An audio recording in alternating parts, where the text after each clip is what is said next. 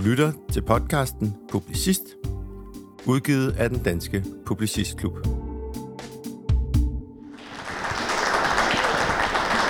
Hej Poul, Hej Nynne. og velkommen til. skal Og velkommen til jer alle sammen.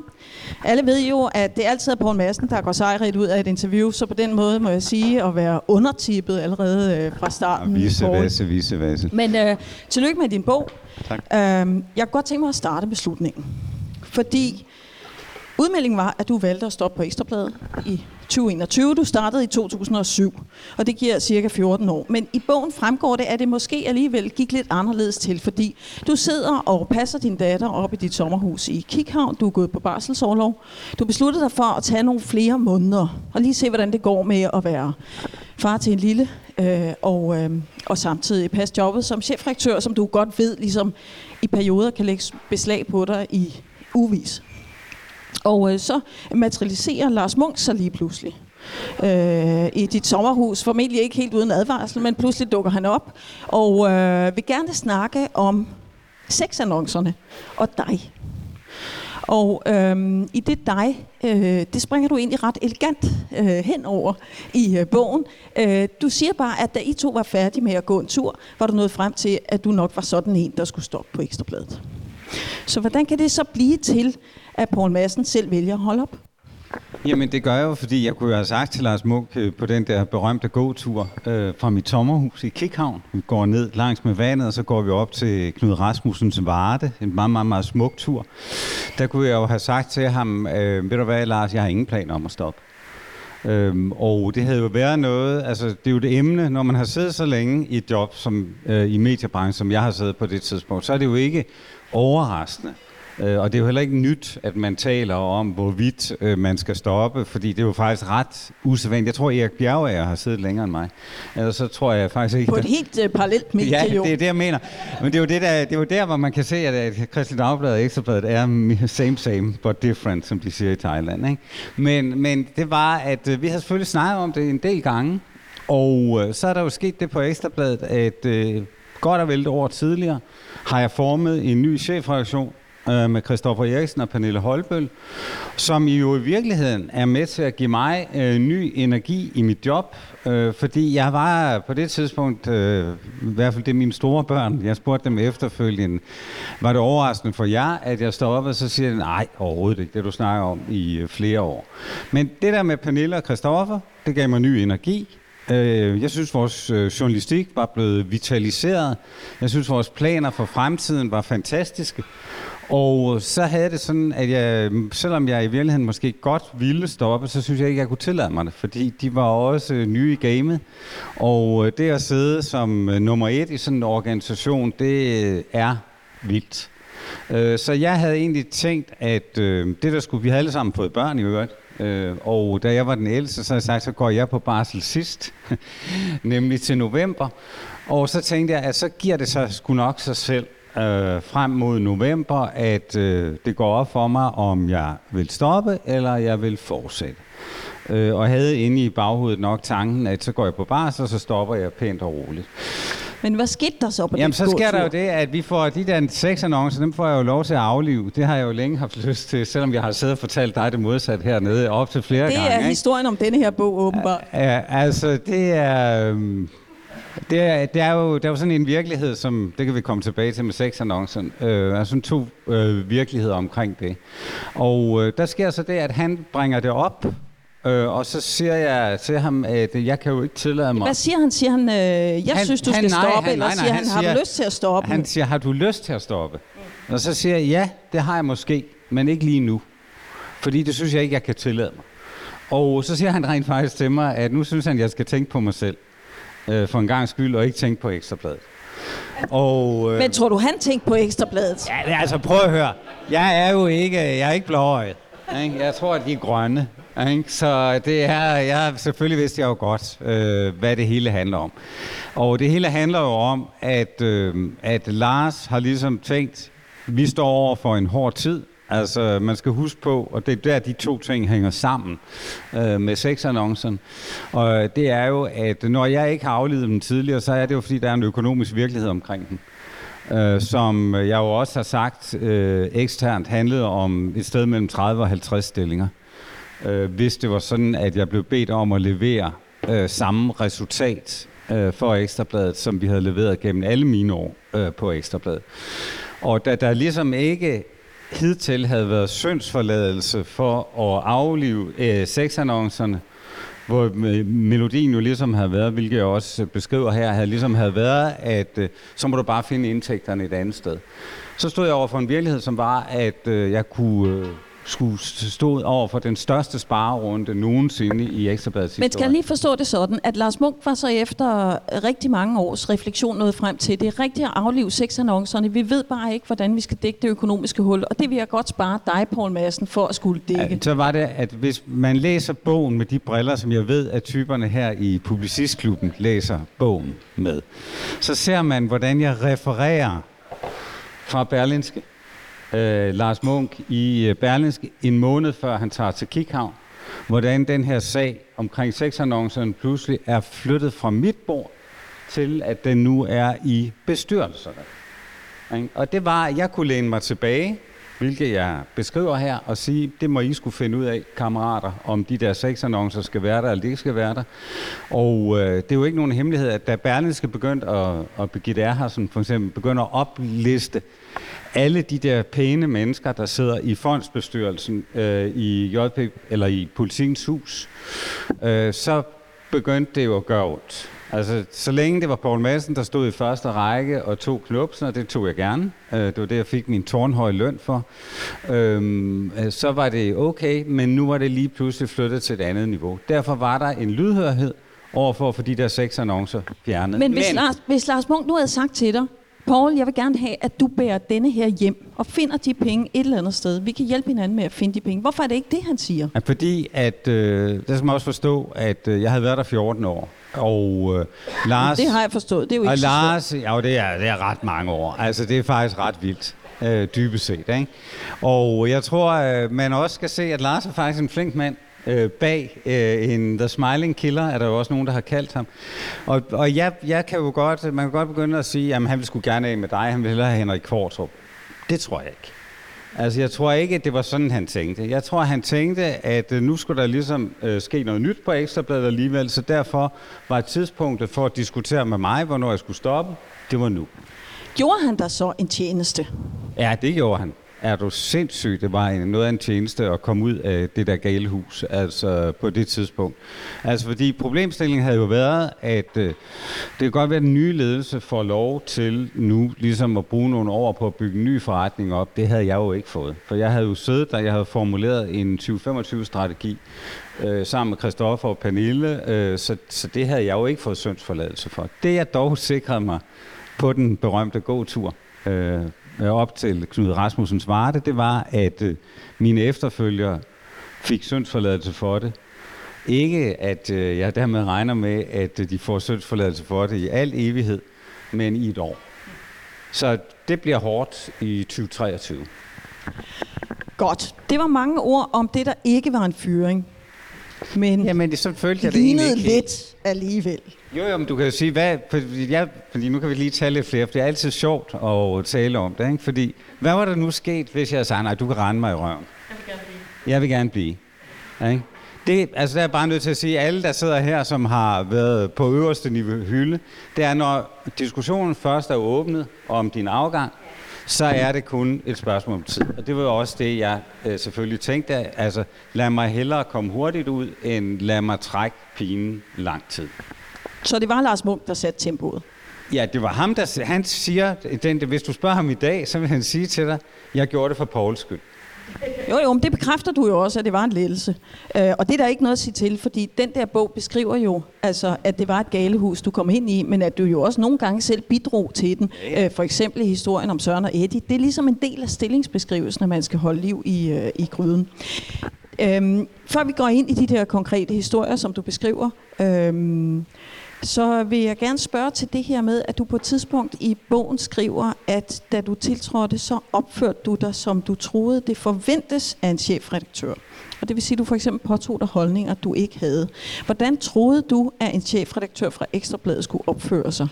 Du havde jo været der før. Jo, jo, men, men man kan jo sige, at jeg havde jo siddet på sidelinjen øh, og kigget på øh, mine forgængere, øh, Hans Engel, Ben Falbert. Øh, og øh, det spejlbillede, jeg selvfølgelig havde primært, det var Ben Falbert, øh, som jo, øh, hvis nogen synes, jeg har gerådet mig ud i mange problemer, så er han ned med min mand, der har gerådet sig ud i endnu flere. Øh, og alligevel er sluppet levende igennem det, ikke? Øh, ved sådan en øh, façon, øh, som var flabet og alt muligt andet. Og der tror jeg, da, og det er også det, jeg prøver at beskrive, at jeg prøver at leve op til den der tanke om, at Ekstrabladet skal være grænseoverskridende. Det, jeg tror, jeg fandt ud af ret hurtigt, øh, og som blev min redning i hvert fald, det er, at når man er så hård i forvejen, som Ekstrabladet er i sin journalistik, så er der ingen grund til som chefredaktør at være grænseoverskridende. Og øh, det blev min lære. Det vil sige, at øh, jeg mente, at jeg rummede noget andet øh, end øh, det der med at være grænseoverskridende, øh, bare for at være det. Øh, jeg rummede nogle ting, øh, som var det her med at have hjerte, hjerne og mod, øh, som jeg synes er tre meget, meget stærke øh, ord i forhold til, hvor Ekstrabladet skal være. Øh, og det var det, jeg styrede efter efterfølgende. Men Paul, taler du her om, at du synes, du selv er en flink fyr? Fordi Ekstrabladet, og det beskriver du jo også i bogen, Ekstrabladets journalistik har jo også i din tid været grænseoverskridende. Og I har også lavet en masse fejl, og det er, det, det er bogen jeg jo... Synes ikke, et... Jeg synes, det er faktisk forkert at beskrive, at vi har lavet mange fejl. Nej, men altså, øh, hvis bogen, altså bogen er jo... Der, der opfiler du jo mange eksempler på, mm-hmm. at du også har taget fejl. Og så, kan, og så er der nogle sager, hvor I for eksempel er blevet dømt i retten, hvor du så også mener, at I har været på den rigtige side, men du ved, der er jo en masse dilemmaer i den her bog. Der er masser af dilemmafyldte historier. Så nogen vil jo sige, at Ekstrabladet er stadig grænseoverskridende. Så hvorfor, hvorfor siger du, at du ikke er grænseoverskridende? Er Nej, det bare men... fordi, du, du, du er venlig og har en anden fasong end fald? Fordi ja, bladet det, er, er vel, det er som det er. Det er nødvendigvis bare Falbert, jeg sammenligner med. Altså, jeg sammenligner måske med, med måden, som Ekstrabladet har været på altid. Altså for eksempel også noget, det jo også beskriver, at det der med ikke helt at stå ved at ville rette fejl øh, offentligt, øh, som jo ændrede sig med den sag over for Herning i den grad. Ikke? Og det var jo der, jeg ligesom fik øh, læring på den hårde måde. Nej, det jeg siger igen, det er det her med, Ekstrabladets journalistik må gerne være grænseoverskridende, forstået på den måde, den skal jo være rigtig. Altså, det, kan jo ikke, det grænseoverskridende består jo i at tage sager op, som andre ikke vil tage op, eller gå veje i journalistikken, som andre ikke vil. Men der, hvor, hvor min kæde hopper af, det er, hvis man som chefredaktør så lægger oveni at være grænseoverskridende. Bare for at være det, eller fordi man synes, man kan, osv., eller fordi man tror, man skal. Øh, det, der blev min læring, i hvert fald i at sidde i det der job, det var, at øh, selvom man måske ikke tror det, når jeg siger det, det nogle gange tog en lille smule ned øh, i forhold til, til det, der foregik. Fordi det handlede om hele tiden at blive ved med at fokusere på, hvad er, hvor er det Ekstrabladets vigtigste funktion er. Og hvem er det Ekstrabladet øh, skal hjælpe, være øh, gode overfor, og hvem er det Ekstrabladet skal være hårde overfor. Og det er den der differentiering, som er stenhård og øh, en læring undervejs, og ikke noget, du bare gør. Men Paul, du er jo en voksen mand, da du overtager Ekstrabladet chefredaktørposten. Du har været på Ekstrabladet før. Du har været chefredaktør på 24 timer. Uh, du har også haft uh, høje stillinger hos uh, TV2. Uh, så hvad er det lige akkurat, den der stilling, som ansvarshavende chefredaktør på Ekstrabladet gør, som, som, som i virkeligheden du ved, bringer dig i tvivl om, om du, om du skal være en anden persona? Altså, du er jo en fuldt dannet voksen mand på det tidspunkt, jo, hvor du bliver men, chefredaktør. Men, men man kan jo, altså prøv at høre, øh, at være nummer et, at være nummer, jeg, jeg tror, det gik op for mig. Jeg stod jo i læg, for eksempel af Hans Engel i de første år, og nu er han jo også ret bred, så man kan jo stå i rigtig god... Ja, og jeg kunne stikke op over, ikke? Altså et eller andet sted at få vind i håret, ikke? Men, men han var en god mand at stå i læ af. Og når du, det der med forskellen på at være nummer to i en organisation som Ekstrabladet og være nummer et, den er simpelthen, altså det er nat og dag.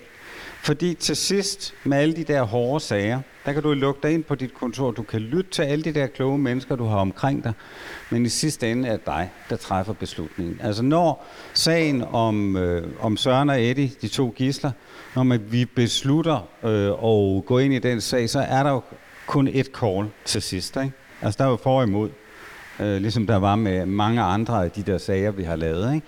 Og der er det bare, at øh, det er en helt, helt, helt anden verden at gå derind. Øh, og det er jo også noget, du skal lære øh, at stå derinde alene, og turde stå der, og stå ved det, du står for selv. Og derfor er det, kan man sige, ja, god fanden, hvad er der voksen? Altså, jeg var langt over 40, ikke? Altså, så jeg burde måske have lært det tidligere. Jeg vil bare sige, der er ikke noget af de andre job. Altså, jeg lavede en familieavis, der jeg lavede 24 timer, ikke? Øh, og på TV2 er jo sådan lidt øh, øh, også noget familieorienteret, ikke? Det var bare helt anderledes. Men Paul, når man så står der, og der er så meget modstand på, alene fordi man er chefredaktør på Ekstrabladet, og fordi Ekstrabladet vækker de følelser i folk, øh, som avisen nu gør.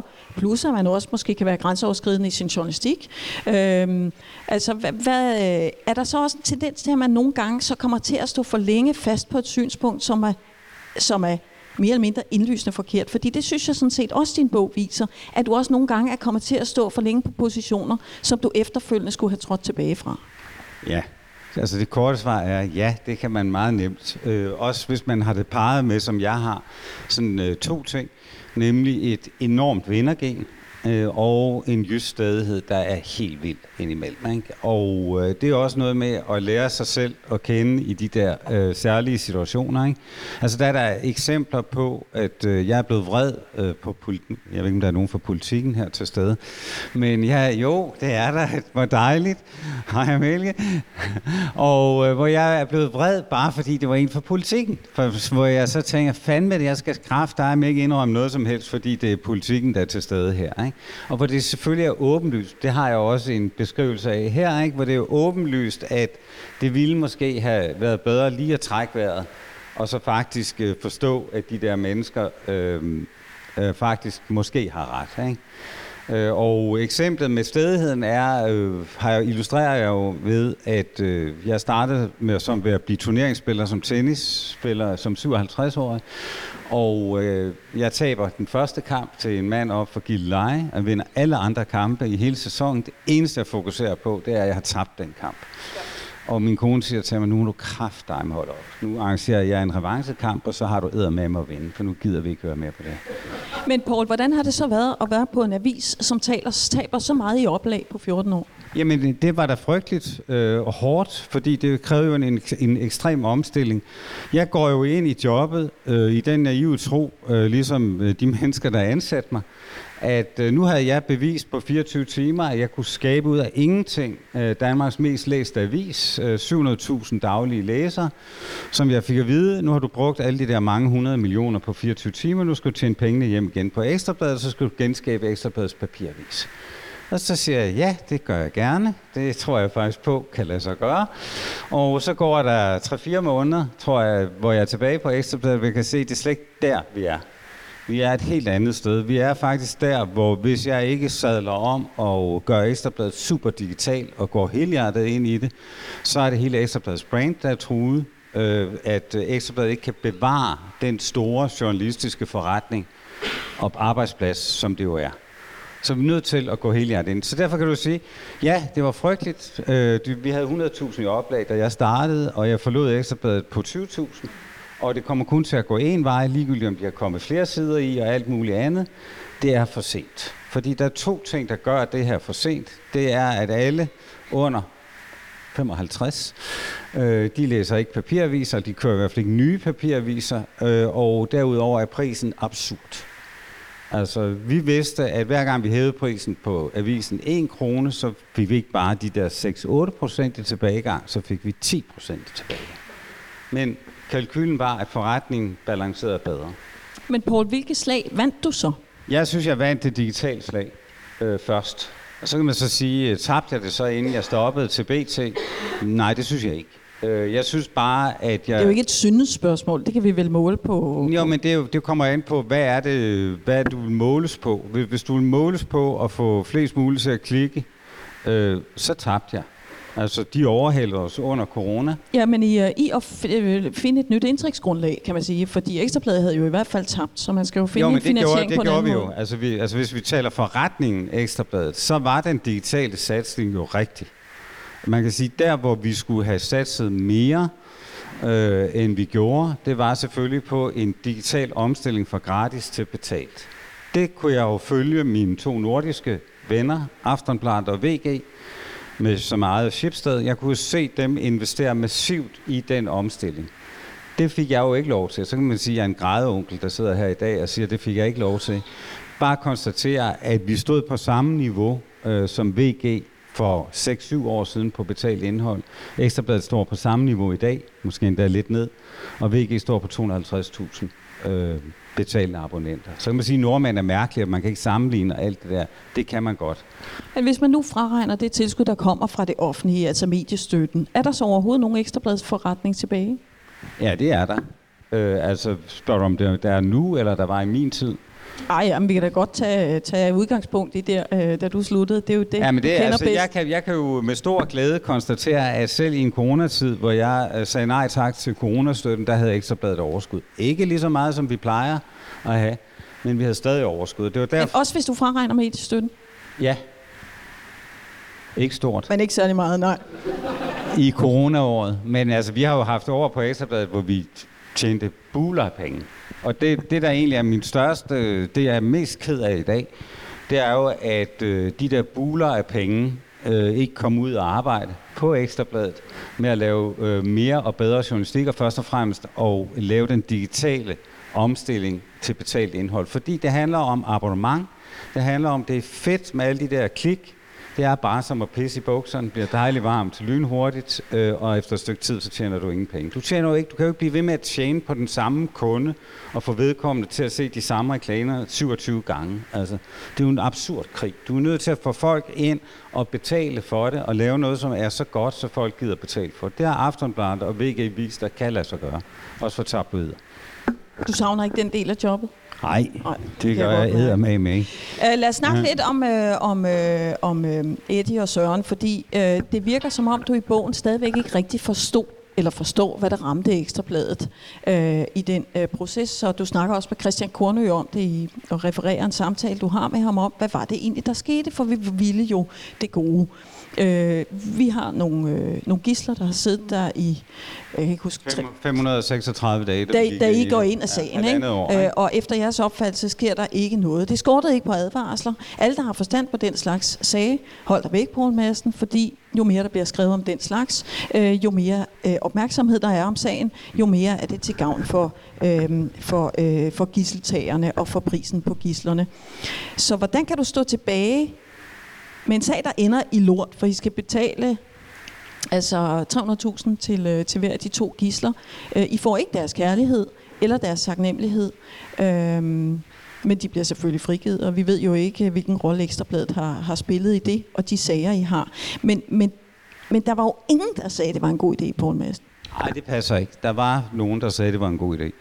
Øh, og øh, blandt andet jo mange af deres venner øh, på Ærø på det tidspunkt. De alle havde jo samme følelse som vi. Det er jo ikke dem, vi laver politik Nej, nej, efter. men, men prøv at høre, vi skal også indimellem lytte til mennesker, øh, som sidder tæt på, og øh, som er langt væk fra øh, de politiske cirkler i København. Min klare opfattelse i den sag var, at øh, der var gået lort i den, øh, efter de der 500 dage, fordi at rædderiet ikke ville betale for nogle professionelle forhandlere. De ville ikke betale for at få dem fri. Redderen, og det var det, der overbeviste mig øh, om at gå ind i sagen, det var, at redderen købte en løstejendom i Sverige til 50 millioner, men han kunne ikke betale 50 millioner for at få sine øh, søfolk hjem. Hvorfra vidste du, at det var prisen på det tidspunkt? den, prisen gik op og ned, og det gjorde den hele vejen. Ikke? Altså, den skiftede fra 35 til 130 millioner. Altså, det var de ab- mest absurde øh, løft, der var i, i den der sag, ikke? hele tiden. Og det der med, som vi jo blev beskyldt for, at vi forlængede deres øh, ophold dernede, og vi hævede prisen. Altså, det har jeg stadigvæk, mangler jeg et entydigt bevis på, øh, var tilfældet. I min optik, det jeg så, øh, og de mennesker, jeg talte med, og de mennesker, vi talte med, der var der en, et rigtig fint chance for at have fået dem fri allerede efter to-tre måneder. Det missede man fuldstændig, fordi man selv ville lave forhandlingen fra reddet side, i stedet for at hyre det, man altid gør, nogle professionelle forhandlere. Fordi det handlede jo kun om én ting. Penge.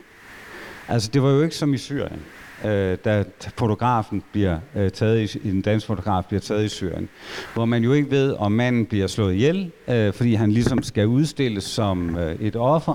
Vi vidste her, at øh, piraterne ville ikke slå den ihjel, fordi det var jo, de var jo en altså guld værd øh, for den. Så ville de behandle dem dårligt for at få øh, offentligheden i Danmark til at betale noget mere for det, eller den danske regering.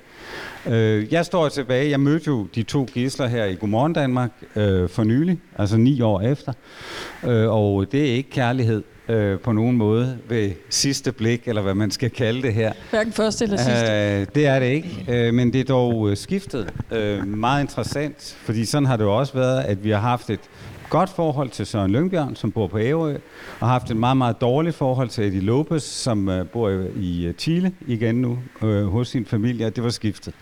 Så at Søren var sur på os, og Eddie var sådan tydeligvis mere tilgivet. Men altså, Paul, det du beskriver, det er, at vi troede, at de måske godt kunne være løsladt efter to-tre måneder, og det gik anderledes, fordi der var nogle andre, andre steder i systemet, altså dem, der for eksempel forhandlede, som ville noget andet. Og det er vel en del af historien, at Ekstrabladet er jo en aktør, men en frit svævende aktør, som ikke er koordineret med Udenrigsministeriet, eller med Søfartens ledere, eller med Rederiet, eller noget som helst. I kører jeres egen dagsorden.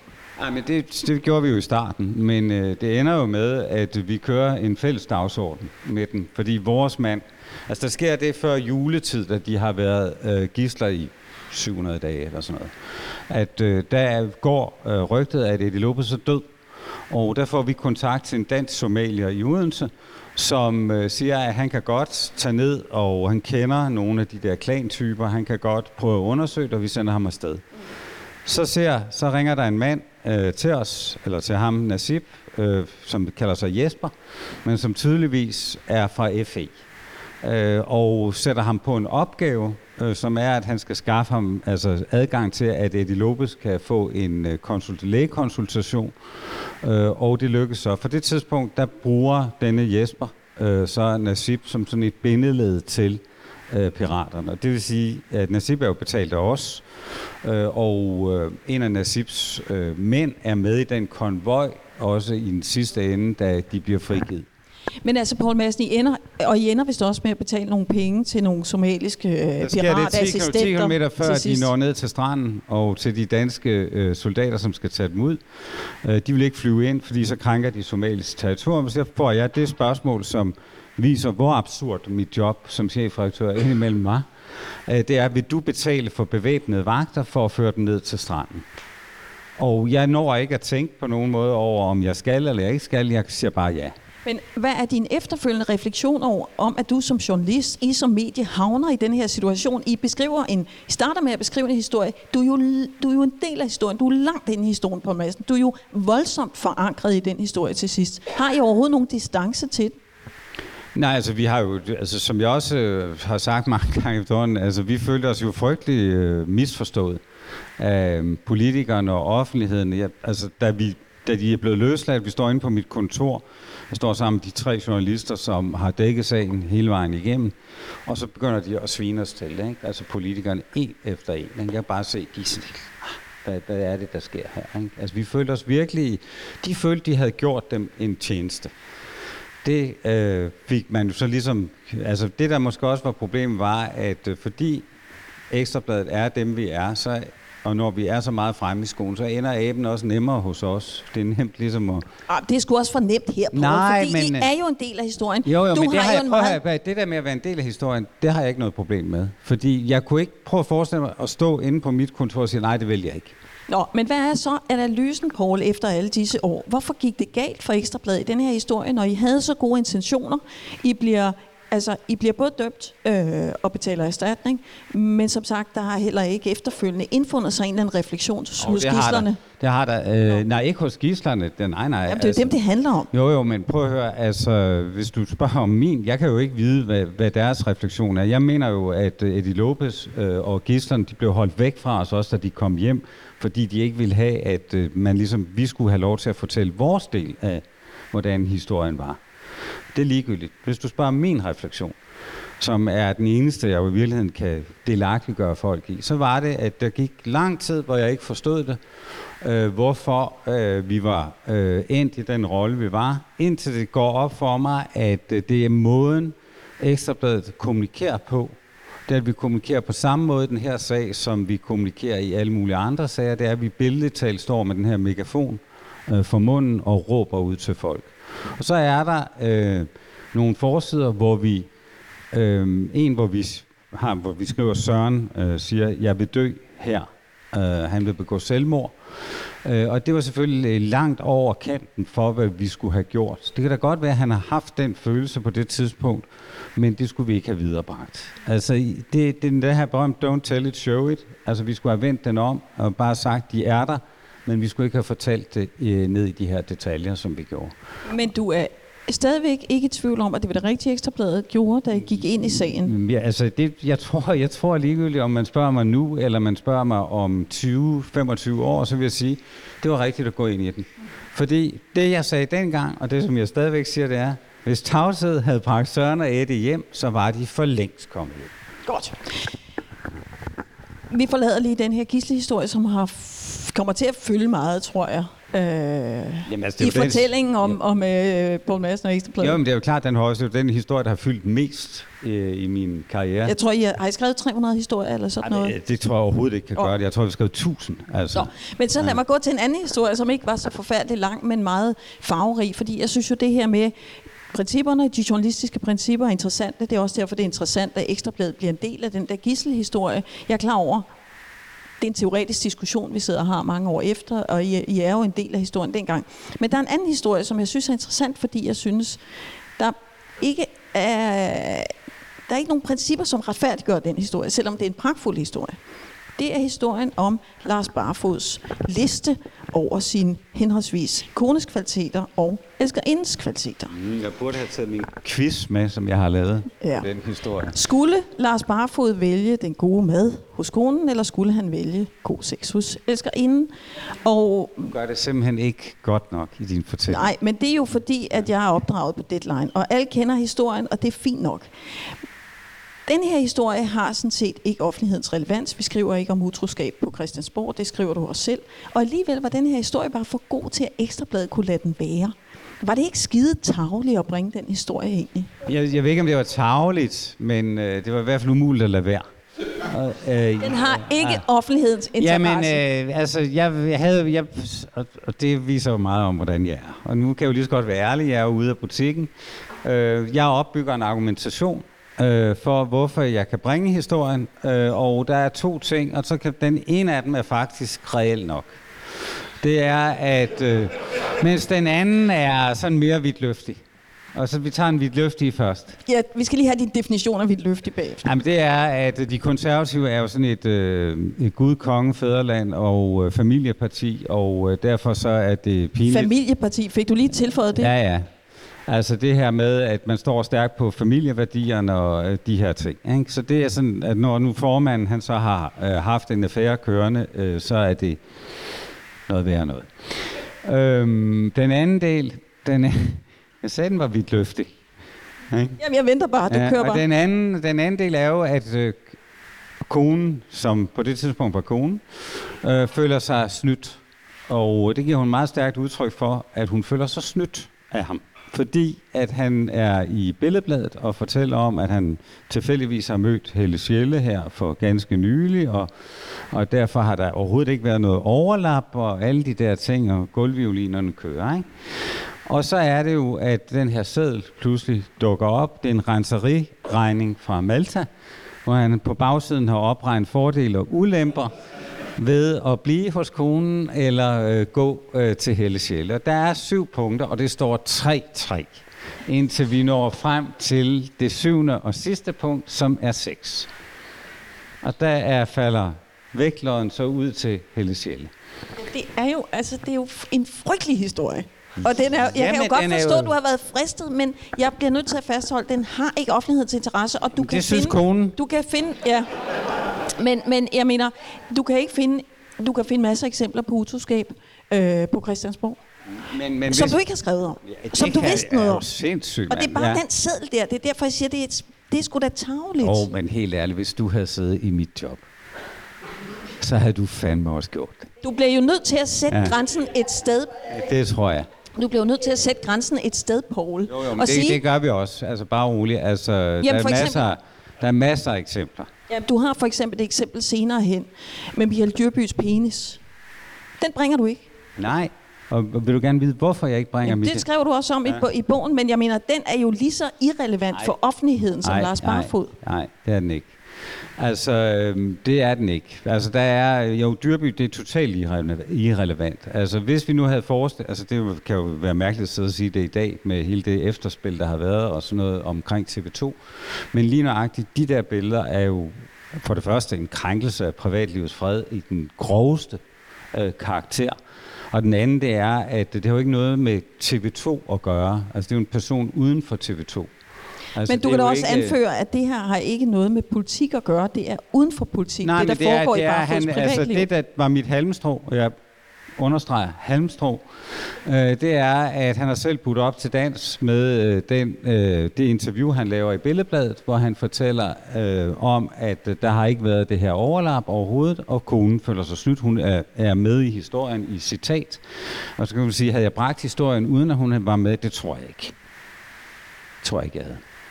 Men overlap, altså who fucking cares? Du er selv blevet skilt. Jamen, det, altså, prøv at høre, der, der, jamen det, prøv at høre, du kan da sagtens argumentere, han er en offentlig person, han sidder øh, i det der parti. Øh, altså, der er der ikke... Altså, jeg tror, jeg, har, jeg indrømmer jo gerne, i, som jeg også gør i bogen, at ja, det var øh, for god slader til, at jeg kunne lade være. Okay. Men lad mig så bevæge mig videre til Karen Ellemanns skraldespand. Øh, fordi den rode i, var hun miljøminister på det tidspunkt? Øh, ja. ja. Den rode i og konstaterede, tror jeg, at der både var en bakke brugte æg, og der var også øh, Ej, nogle det, batterier. Ja, ja, det er frit efter hukommelsen, for mm. du skriver det ikke her. Men der, der var, mange, mange Der kilo. var ansvarspådragende ting i den skraldebøtte. Nej, det var der ikke. Der var, det var, handler om moral og ikke en skid andet Nå. end moral. Men det vil sige, det var, at den historie blev bragt. Hun blev meget vred på Ekstrabladet, øh, og... Øh, har, har ikke talt til dig i overvis, fremgår det af bogen. Øh, så det er noget, som hun stadigvæk ikke har, øh, har øh, tilgivet dig. Men der skriver du også i den sammenhæng, at hun forsøgte i et interview senere hen at sige, at det var nok Ekstrabladet, der havde placeret de her ansvarspådragende ting i hendes skraldebøtte. Og så skriver du også, at det var hverken første eller sidste gang, du havde oplevet, at politikere troede, at de kunne dække over egne fejl ved at gøre Ekstrabladet til et medie uden etiske grænser.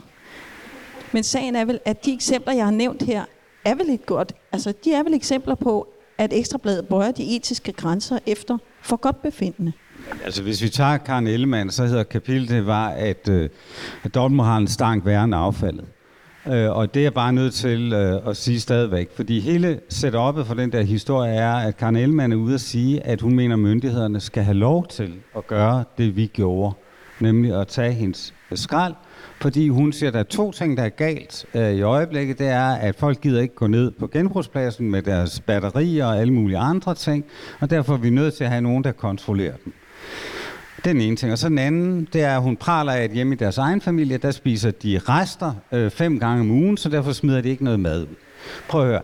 Der er dækket fuldstændig op til et øh, kritisk medie går ud og siger, er det nu rigtigt, øh, det hun faktisk siger? Så kan I sige, at vi kunne have spurgt hende.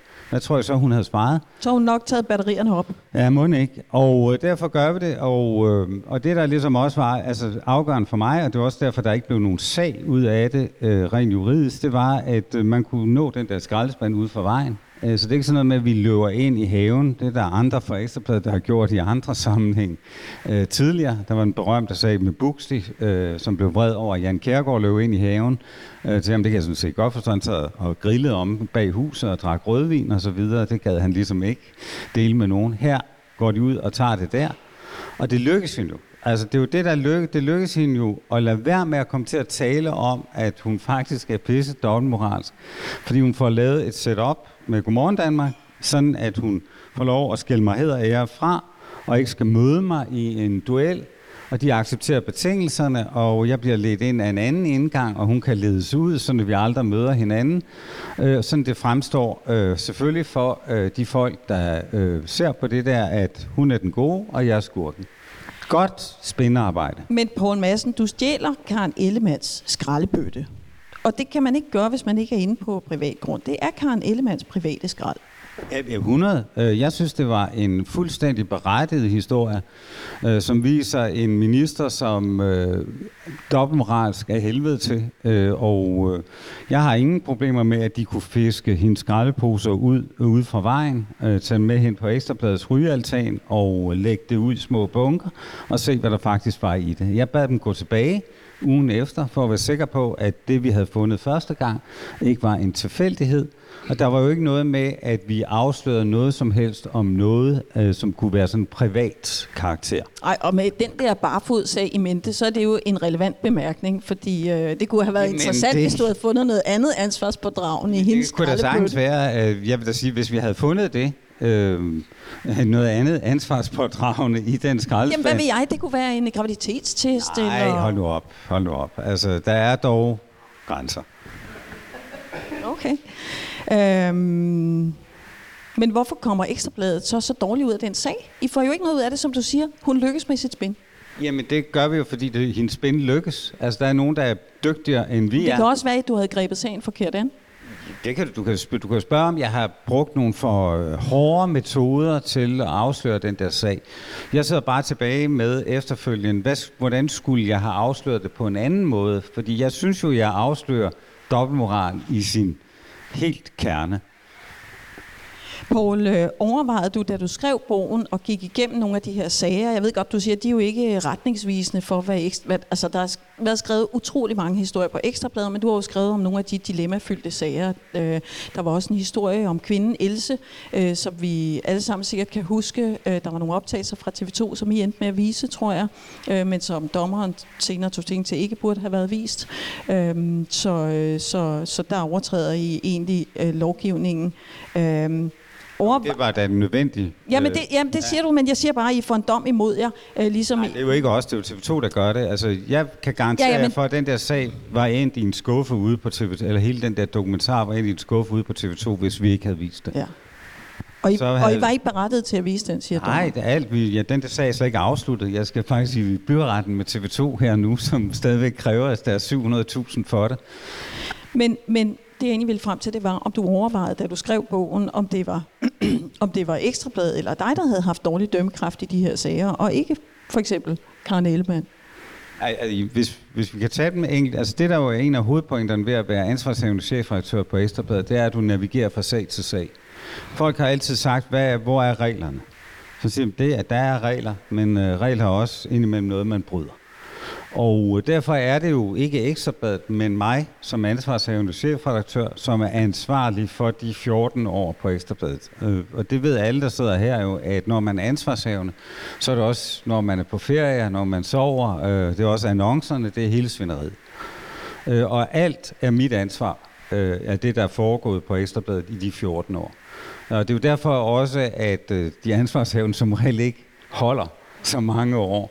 Øh, fordi enten så begår de nogle fejl, som gør, at øh, de bliver strittet ud, eller også synes de, at øh, det er mame op ad bakke og skulle tage så meget ansvar, øh, så meget hele tiden. Men okay, så lad os stoppe der, Paul. Hvorfor har du så holdt i 14 år? Det har jeg, fordi jeg har, jeg synes, det har været sjovt, og jeg har et lyst sind.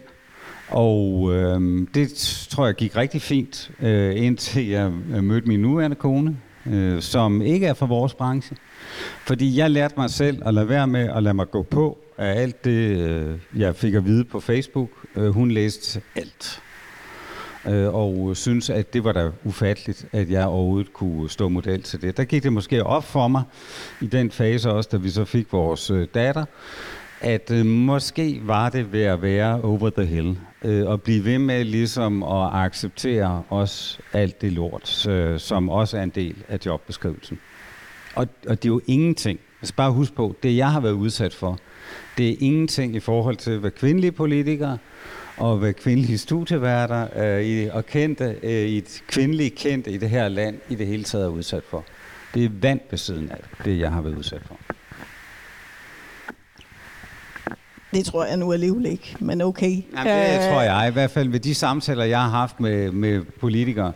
Poul, øh, Poul, jeg tror, du har sagt, at hvis man er chefredaktør på Ekstrabladet, så skal man altid stå på mål for siden og Nationen og sexannoncerne.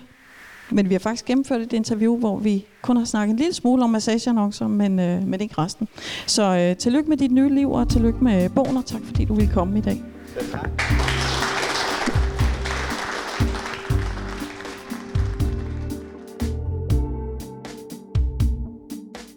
Du har lyttet til podcasten Publicist, udgivet af den danske Publicistklub.